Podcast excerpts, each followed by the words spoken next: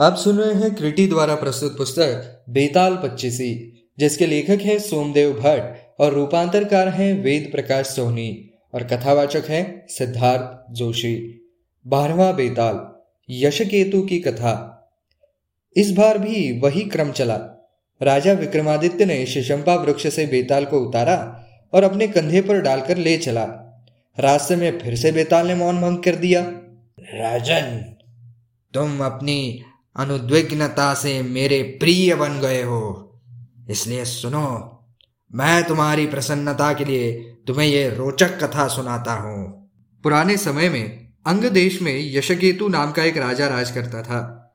वह राजा महापराक्रमी था। अपने बाहुबल से वह बहुत सारे राज्यों पर विजय प्राप्त कर चुका था। उस राजा का एक मंत्री था, जो देवताओं के गुरु बृहस्पति के समान बुद्धिमान था। उसका नाम था दीर्घदर्शी। उस मंत्री के हाथों अपना राज्य निष्कंटक सौंप कर वह राजा केवल सुख भोगों में ही आसक्त रहने लगा। वह अधिकांशतः अनंतपुर में ही रहता, कभी राजसभा में न होता। स्त्रियों के बीच रंगीले गीत सुनता, हितेशियों की बात न सुनता, निश्चिंत होकर वह रनिवास में ही रमा रहता था। यद्यपि महामंत्री दीर्घारदर्शी उसके राज्य का चिंता भार वहन करता हुआ दिन रात एक कर रहा था फिर भी लोग इस तरह का अपवाद फैलाने लगे कि यशोकेतु तो अब नाम मात्र का राजा रह गया है। मंत्री उसे व्यसनों में डालकर स्वयं ही राजश्री का भोग कर रहा है। लोगों के ऐसा विचार जानकर एक दिन मंत्री ने अपनी पत्नी मेघाविनी से कहा, प्रिय, यद्यपि राजा सुख भोग में लिप्त है और मैं उसका कार्यभार वहन कर रहा हूँ, तथापि लोग ऐसा अपवाद फैला रहे हैं कि मैं उसका राज्य हड़प रहा हूँ। जानापवाद झूठा भी हो तो भी वह बड़ा हानिकारक होता है। जनापवाद के कारण ही भगवान राम द्वारा सीता को त्यागना पड़ा था। अतः तुम मुझे सलाह दो कि ऐसी अवस्था में मुझे क्या करना चाहिए। अपने स्वामी की परेशानी जानकर धीर स्वभाव और अपने नाम के अनुकूल आचरण करने वाली मेघाविनी ने कहा, महामती युक्तिपूर्वक राजा से पूछकर आपको तीर्थ यात्रा के बहाने कुछ समय के लिए विदेश चले जाना चाहिए। इस प्रकार निष्प्रूह होने के कारण आपके बारे में जो लोकापवाद फैल रहा है, वह मिट जाएगा और आपके न रहने पर राजा भी स्वयं अपना राजकाज देखने लगेंगे। उसके बाद धीरे धीरे उनके व्यसन भी दूर हो जाएँगे। फिर जब आप लौट कर आएँगे और मंत्री का पद संभालेंगे, तब आपको कोई दोष नहीं देगा। पत्नी के ऐसा कहने पर मंत्री बोला तुम ठीक कह रही हो प्रिय, मैं बिल्कुल ऐसा ही करूँगा। तब वह राजा के पास गया और बातों ही बातों में उसने राजा से कहा, राजन, आप मुझे कुछ दिनों के लिए छुट्टी दे दें, जिससे मैं तीर्थ यात्रा पर जा सकूँ, क्योंकि धर्म में मेरी बहुत आस्था है। यह सुनकर राजा ने कहा, ऐसा मत करो मंत्रीवर, तीर्थ यात्रा के बिना भी घर में रहते हुए दान आदि करके तुम पुण्य फल प्राप्त कर सकते हो। मंत्री बोला दान आदि के द्वारा तो अर्थ शुद्धि ही पाई जा सकती है। राजन, किंतु तीर्थों से अनश्वर शुद्धि प्राप्त होती है। अतः बुद्धिमान लोगों को चाहिए कि वे यौवन के रहते हुए ही तीर्थ यात्रा कर लें। शरीर का कोई भरोसा नहीं है। समय बीत जाने पर फिर तीर्थ यात्रा कैसे हो सकती है? मंत्री जब इस प्रकार राजा को समझाने का प्रयास कर रहा था, तभी प्रतिहारी वहाँ पहुँचा और राजा से बोला, स्वामी दोपहर का समय हो चुका है। अतः आप उठकर स्नान कर लें, क्योंकि स्नान का समय बीता जा रहा है। यह सुनते ही राजा स्नान के लिए उठकर खड़ा हो गया। यात्रा के लिए तैयार मंत्री ने उसे प्रणाम करके वहाँ से वो चला गया। मंत्री ने घर आकर जैसे तैसे अपनी पत्नी को मनाया, क्योंकि वह स्वयं भी उसके साथ चलने का आग्रह कर रही थी। फिर वह अकेला ही यात्रा के लिए चल पड़ा। अनेक देशों में घूमता हुआ और तीर्थों की यात्रा करता हुआ वह मंत्री पौंडर देश में जा पहुँचा। उस देश में एक नगर में समुद्र किनारे एक शिव का मंदिर था। दीर्घदर्शी उस मंदिर में पहुँचा और वहाँ मंदिर के आँगन में बैठकर श्रम की थकान दूर करने लगा। वहाँ देवताओं के पूजन के लिए आए हुए निधिदत्त नाम का एक वणिक ने दीर्घदर्शी को देखा, जो दूर से आने के कारण धूल से भरा हुआ था और कड़ी धूप के कारण कुम्हाला गया था। मंत्री को ऐसी अवस्था में यज्ञोपवीत पहने एवं उत्तम लक्षणों वाला देखकर वणिक ने उसे कोई श्रेष्ठ ब्राह्मण समझा और सत्कार पूर्वक उसे अपने घर ले गया। घर ले जाकर वह वणिक ने मंत्री को स्नान कराया। उत्तम भोजन आदि से सत्कार करने के बाद जब वह विश्राम कर चुका तो उससे पूछा श्रीमंत आप कौन हैं? कहाँ के रहने वाले हैं? और कहाँ जा रहे हैं? तब दीर्घदर्शी ने उसे गंभीरतापूर्वक कहा, मैं एक ब्राह्मण हूँ। और तीर्थ यात्रा करता हुआ यहाँ आया हूँ। तब व्यापारी निधि दत्त ने दीर्घदर्शी से कहा, हे ब्राह्मण श्रेष्ठ, मैं व्यापार करने के लिए सुवर्णद्वीप जाने वाला हूँ। इसलिए तुम मेरे घर में तब तक ठहरो जब तक कि मैं लौट कर नहीं आ जाता।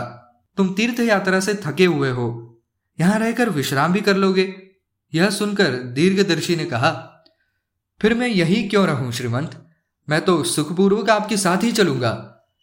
इस पर उस सज्जन वणिक ने कहा, ठीक है, यदि आपकी ऐसी ही इच्छा हो तो यही करो। बहुत समय के बाद दीर्घदर्शी को उसके यहाँ सोने को नर्म शैया मिली थी। इसीलिए वह बिस्तर पर पड़ते ही चैन की नींद सो गया। अगले दिन वह व्यापारी के साथ समुद्र तट पर गया और व्यापारी के सामग्री से लदे जहाज़ में बैठ गया। अनेक द्वीपों की यात्रा करता और आश्चर्यजनक एवं भयानक समुद्र को देखता हुआ वो सुवर्ण द्वीप जा पहुँचा। कहा तो महामंत्री का पद और कहा समुद्र का लांगना? किसी ने सच ही कहा है, अपयस से डरने वाले सज्जन क्या नहीं करते? दीर्घदर्शी ने उस वणिक निधि दत्त के साथ खरीद बिक्री करते हुए कुछ समय तक उस द्वीप ने निवास किया। उस वणिक के साथ जब वह जहाज़ पर बैठा और वापस लौट रहा था, तब उसने समुद्र की लहरें के पीछे उठते हुए कल्प वृक्ष को देखा। उस वृक्ष की शिखाएँ मूँगी की तरह सुंदर थी। उसके स्कंद सुवर्ण जैसे चमचमाते हुए थे और वह मनोहर मणियों वाले फूलों एवं पुष्पों से सुशोभित था। उस वृक्ष के स्कंद पर उत्तम रत्नों से युक्त एक पर्यक पड़ा हुआ था, जिस पर लेटी हुई एक अद्भुत आकार वाली सुंदर कन्या को उसने देखा। वह अभी उस कन्या के बारे में सोच ही रहा था कि कन्या वीणा उठाकर एक गीत गाने लगी। जिसके बोलों का भावार्थ कुछ इस प्रकार था। मनुष्य कर्म का जो बीज पहले बोता है, वह निश्चय ही उसका फल भोगता है। पहले किए हुए कर्मों के फल को विधाता भी नहीं टाल सकता। वह अलौकिक कन्या कुछ देर इस प्रकार गाकर उस कल्प वृक्ष जिस पर वह लेटी थी, उस पर्यक सहित समुद्र में विलीन हो गई।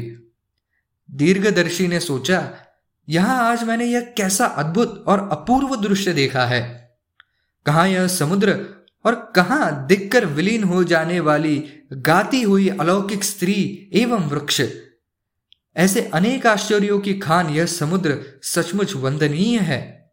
लक्ष्मी, चंद्रमा, पारिजात आदि भी तो इसी से निकले थे। ऐसा सोचकर दीर्घदर्शी अचरज में पड़ गया। यह देखकर नाविकों ने कहा, श्रीमंत, आप शायद उस कन्या को देखकर आश्चर्यचकित हो रहे हैं। यह उत्तम कन्या तो इस प्रकार यहाँ अक्सर दिखाई पड़ती है। यह दिखाई देती है और फिर समुद्र में विलीन हो जाती है, क्योंकि आपने इसे पहली बार देखा है, इसीलिए ऐसा आश्चर्य व्यक्त कर रहे हैं। हाँ, शायद यही बात है, दीर्घदर्शी बोला, और उसी दिशा में देखता हुआ खामोश हो गया। काफ़ी देर तक चलने के बाद अतः जहाज़ ने लंगर डाला। दीर्घदर्शी उस व्यापारी निधि दत्त के साथ समुद्र के पार पहुँचा। किनारे पहुंचकर व्यापारी निधि दत्त ने जहाज़ से सारा माल असबाब उतारवाया। दीर्घदर्शी भी निधि दत्त के साथ उसके घर पहुँचा, जहाँ हँसी खुशी छाई हुई थी। थोड़े दिन निधि दत्त की यहाँ ठहरकर दीर्घदर्शी ने उससे कहा, मैंने तुम्हारे यहाँ सुखपूर्वक बहुत दिन तक विश्राम किया। अब मैं अपने देश जाना चाहता हूँ। तुम्हारा कल्याण हो। निधि दत्त उसे जाने नहीं देना चाहता था, किंतु दीर्घदर्शी का आग्रह उसे स्वीकार करना ही पड़ा। दीर्घदर्शी उसे समझा बुझाकर वहाँ से चल पड़ा। केवल अपने ही बलबूते पर वह लंबी राह तय करके अपने अंग देश के निकट जा पहुँचा। नगर के बाहर आए दीर्घदर्शी ने उन गुप्तचरों को देखा, जिन्हें राजा यशकेतु ने उसकी खोज खबर लेने के लिए पहले से ही नियुक्त कर दिया था। गुप्तचरों ने जाकर राजा को खबर पहुंचाई मंत्री के बिछुड़ने से राजा दुखी था। अतः वह स्वयं ही उसकी अगवानी हेतु नगर के बाहर पहुँचा और उसके गले लगकर उसका अभिनंदन किया। दीर्घदर्शी को महल में लाकर राजा ने उसकी यात्रा का वृत्तांत पूछा तो दीर्घदर्शी ने सुवर्ण द्वीप तक के मार्ग का सारा वृत्तांत उसे कह सुनाया। इतने में उतराती हुई इस अलौकिक कन्या का वृत्तांत भी उसने राजा को सुनाया, जो अद्वितीय सुंदरी थी। जिसे कल्प वृक्ष पर बैठकर उसने गीत गाते देखा था। उस कन्या की रूप राशि का वृत्तांत सुनकर राजा इस प्रकार कामवश हो गया कि उसके बिना अब उसे अपना जीवन निष्फल जान पड़ने लगा। उसने मंत्री को एकांत में ले जाकर कहा, उस कन्या को देखे बिना मैं जीवित नहीं रह सकूँगा। अतः मैं तुम्हारे बताए मार्ग से उसके पास जाता हूँ। तुम ना तो इस काम से मुझे रोको नहीं मेरे साथ चलो। मैं छिपकर अकेला ही वहाँ पर जाऊँगा। तुम मेरे राज्य की रक्षा करना। मेरी बात तुम टालना नहीं। अन्यथा तुम्हें मेरे प्राणों से हाथ धोना पड़ेगा। राजा ने अपनी बात के विरोध में मंत्री को कुछ कहने ही नहीं दिया और बहुत दिनों से उत्सुक उसके परिजनों के पास भेज दिया। वहाँ बहुत हँसी खुशी भरे वातावरण के होते हुए भी दीर्घदर्शी उदास ही रहा, क्योंकि स्वामी यदि असाध्य कार्य को तत्पर हो तो मंत्री कैसे खुश रह सकता है? अगले दिन, राजा दीर्घदर्शी को अपना राज्य कारभार सौंप कर रात को तपस्वी का वेश धारण कर नगर से बाहर निकल गया। मार्ग में मिले राजा ने कुशदत्त नामक मुनि को देखकर प्रणाम किया। मुनि ने तपस्वी वेशधारी राजा से कहा, तुम निश्चिंत होकर आगे बढ़ो। लक्ष्मी दत्त नामक वणिक के साथ जहाज़ में समुद्र में जाकर तुम इस इच्छित कन्या को पाओगे। मुनि की बातें सुनकर राजा बहुत प्रसन्न हुआ। वह मुनि को प्रणाम करके आगे बढ़ा। अनेक देशों, नदियों और पहाड़ों को पार करता हुआ वह समुद्र तट पर जा पहुँचा। वहाँ मुनि के कथा अनुसार उसकी भेंट लक्ष्मी दत्त नाम के उस वणिक से हुई जो सुवर्ण द्वीप जाने की इच्छा रखता था। राजा के पैरों में चक्र का चिन्ह था। राजोचित मुख मुद्रा आदि देखकर उस वणिक ने उसे प्रणाम किया। राजा उसी के साथ उसके जहाज़ पर चढ़कर समुद्र में गया। जहाज़ जब बीच समुद्र में पहुँचा, तब जल के भीतर से वही कल्प वृक्ष निकला, जिसके स्कंद पर वह कन्या को देखने लगा। इसी बीच वह वीणा बजाती हुई यह अत्यंत सुंदर गीत गाने लगी। मनुष्य कर्म का जो बीज पहले बोता है, वह निश्चित तौर पर ही उसका फल भोगता है। पहले किए हुए कर्मों का फल विधाता भी टाल नहीं सकता है। अतः देव योग से जिसके लिए जहाँ, जो और जैसा भविष्य होनहार है, उसे वह वही और उसी प्रकार प्राप्त करने के लिए विवश है। इसमें कोई संदेह नहीं।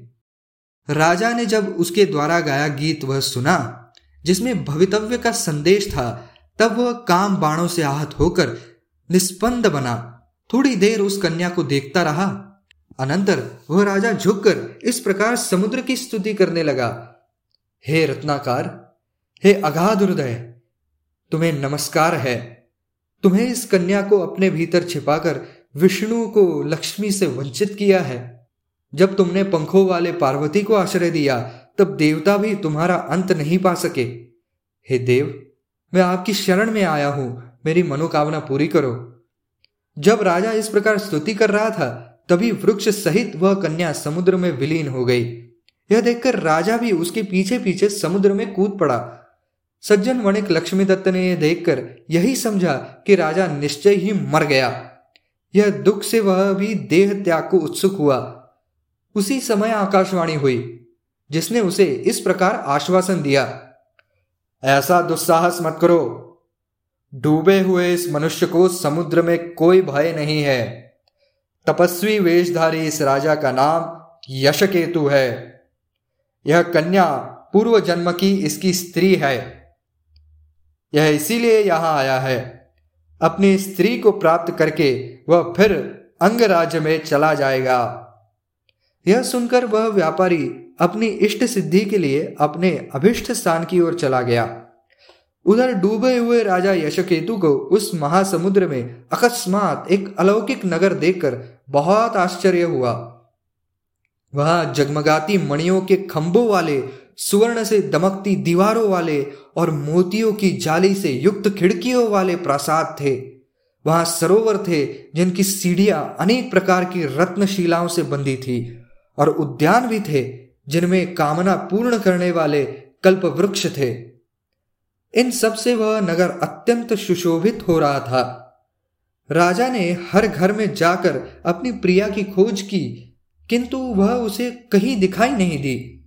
तब वह एक ऊँचे मणि भवन पर चढ़ गया और उसका द्वार खोलकर भीतर जा पहुँचा।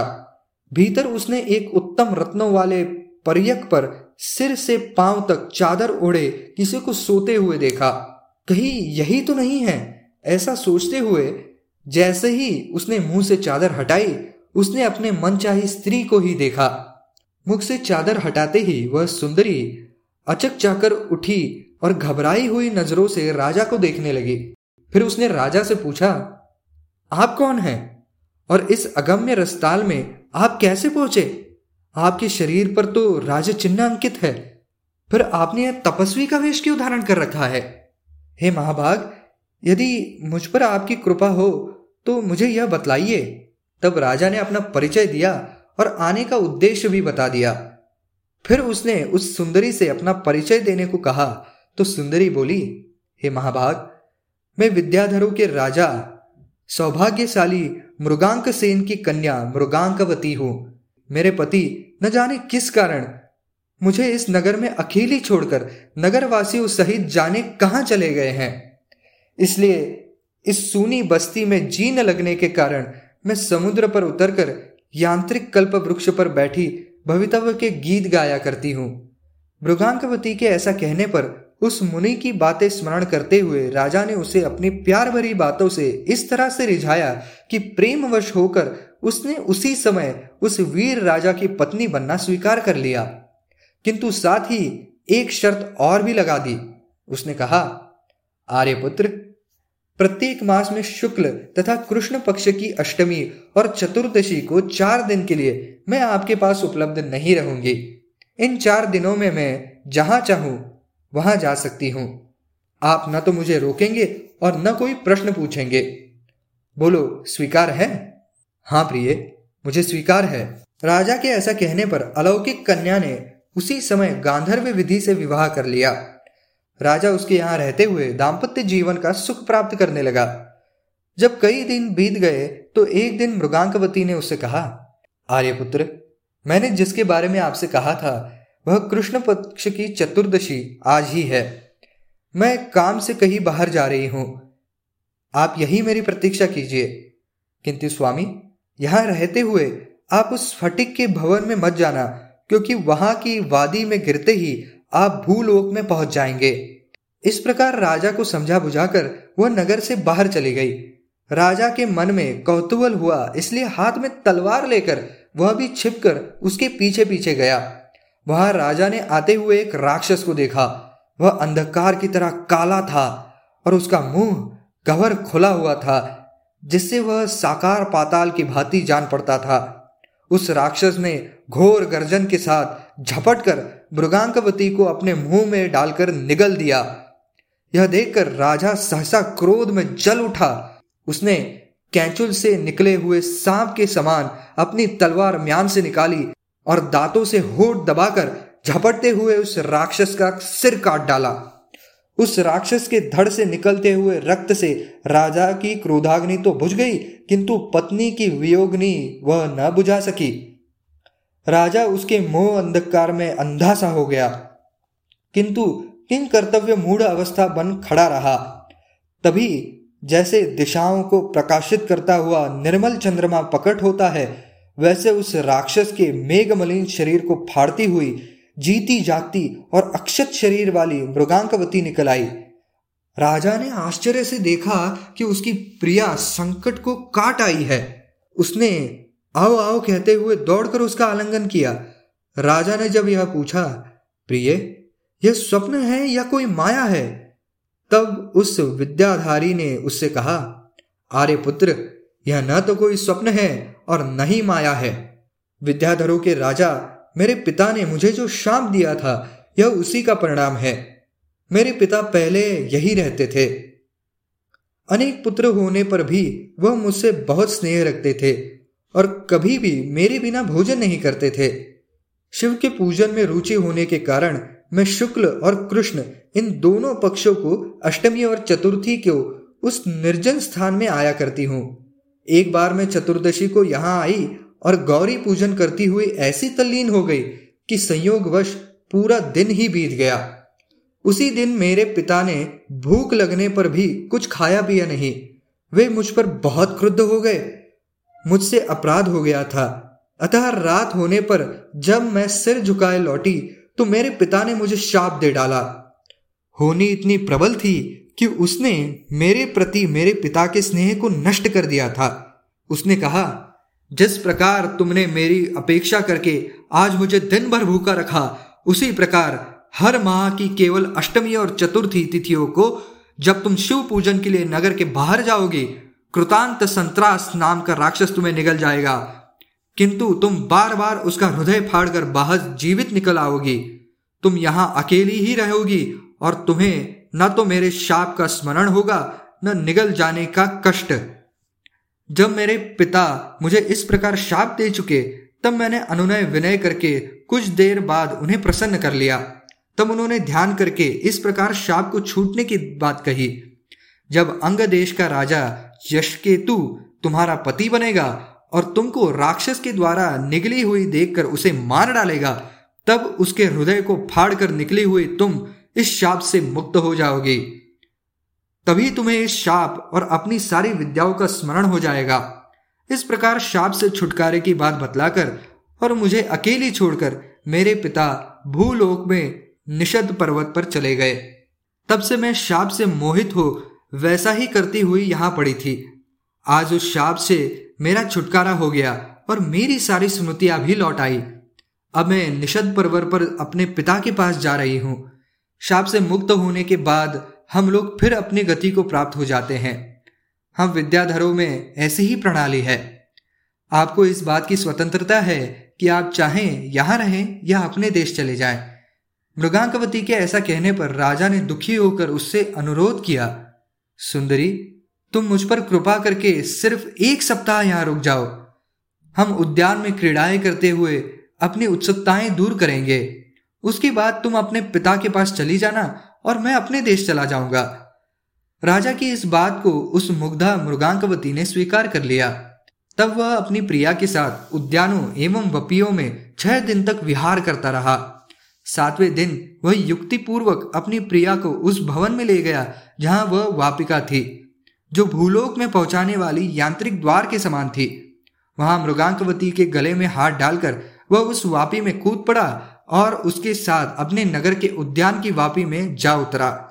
वह अपनी प्रिया के साथ आए राजा को उद्यान के मालियों ने देखा और प्रसन्न होते हुए उन्होंने मंत्री दीर्घदर्शी को बात की सूचना दी। अपनी इच्छित स्त्री को साथ लेकर आए राजा के निकट जाकर मंत्री ने उसके पैरों में प्रणाम किया और नगरवासियों के साथ उन्हें आदरपूर्वक राजमहल में ले गया। मंत्री ने अपने मन में सोचा राजा ने इस अलौकिक स्त्री को प्राप्त कर लिया, जिसे मैंने क्षण मात्र के लिए आकाश में चमकने वाली बिजली के समान देखा था। सच है कि विदाता जिसके ललाट पर जो कुछ लिख जाता है, वह कितना ही असंभव होने पर भी अवश्य उसे प्राप्त कर ही लेता है। मंत्री जब ऐसा सोच रहा था, तब दूसरे नागरिक भी राजा के पास आने से प्रसन्न हो रहे थे और उस अलौकिक स्त्री की प्राप्ति के कारण आश्चर्य कर रहे थे। सप्ताह भर का समय कैसे आमोद प्रमोद में बीत गया, राजा और मृगांकवती को पता ही नहीं चला। सात दिन बाद एकाएक मृगांकवती को अपने पिता के पास जाने की याद आई और उसने विद्याधरों की गति प्राप्त करने की इच्छा की, किंतु अब उसे आकाश में उड़ने की विद्या स्मरण नहीं आई। यह जानकर उसे बहुत दुख पहुँचा, वह उदास रहने लगी। राजा ने जब उसे उदास रहने का कारण पूछा तो उसने बताया आर्य पुत्र शाप से मुक्त होने पर भी मैं इतने दिनों तक तुम्हारी प्रीति के कारण यहाँ रह गई हूँ। इससे अपनी विद्या को भूल गई हूँ और मेरी अलौकिक गति भी नष्ट हो गई है। यह सुनकर राजा यशकेतु बहुत प्रसन्न हुआ। अपनी विद्याधरी पत्नी के हमेशा उसके साथ रहने की कल्पना से उसके मन में आनंद के लड्डू फूटने लगे। अपनी प्रिया को मैं इतने कष्ट उठाकर यहाँ लाया हूँ। अब वह हमेशा यही रहेगी, क्योंकि अपनी मायावी शक्तियाँ वह अब भूल चुकी है। राजा ने दीर्घदर्शी को बताया। यह सुनकर दीर्घदर्शी अपने घर गया और उसी रात हृदय फट जाने की वजह से उसकी मृत्यु हो गई। दीर्घदर्शी की मौत से राजा को बहुत शोक हुआ, किंतु समय बहुत बलवान होता है। वह भारी से भारी शोक को धीरे धीरे समाप्त करता है। राजा भी दीर्घदर्शी की मृत्यु के गम में भूलता गया और मृगांकवती के साथ रहकर बहुत दिनों तक राजकाज चलाता रहा। यह कथा सुनाकर विक्रम के कंधे पर बैठे बेताल ने उससे पूछा, राजन, अब तुम मुझे यह बतलाओ कि राजा यशकेतु का वैसा अभ्युदय होने पर भी उसके मंत्री दीर्घदर्शी का हृदय क्यों विदीर्ण हुआ? क्या उसका हृदय इस शोक से फट गया कि उसे वह अलौकिक स्त्री नहीं मिल सकी? अथवा उस राज्य की इच्छा रखता था। या राजा के वापस लौट आने से उसे जो दुख हुआ, उसके कारण। राजन, जानते हुए भी यदि तुम मुझे नहीं बतलाओगे तो तुम्हारा धर्म नष्ट हो जाएगा और शीघ्र ही तुम्हारा सिर खंड खंड हो जाएगा। यह सुनकर राजा विक्रमादित्य ने बेताल से कहा, हे महाभाग उत्तम चरित्र वाले उस मंत्री श्रेष्ठ के लिए इन दोनों में से कोई भी बात उचित नहीं जान पड़ती। इसके विपरीत, उसने यह सोचा होगा कि जिस राजा ने केवल साधारण स्त्री में लिप्त होकर राज्य की उपेक्षा की थी, अब अलौकिक स्त्री के प्रति अनुरक्त होने पर उसका हाल क्या होगा? फिर इसके लिए उसने जो इतना कष्ट उठाया, उससे लाभ के बदले हानि ही अधिक हो गई। ऐसा सोचने कारण ही मंत्री का हृदय फट गया। राजा विक्रमादित्य के ऐसा कहने पर वह मायावी बेताल उसके कंधे से उतरकर पुनः अपने वाले स्थान पर चला गया। धीर चित्त वाला राजा भी शीघ्रतापूर्वक, फिर उसे बलपूर्वक लाने के लिए उसके पीछे पीछे दौड़ पड़ा।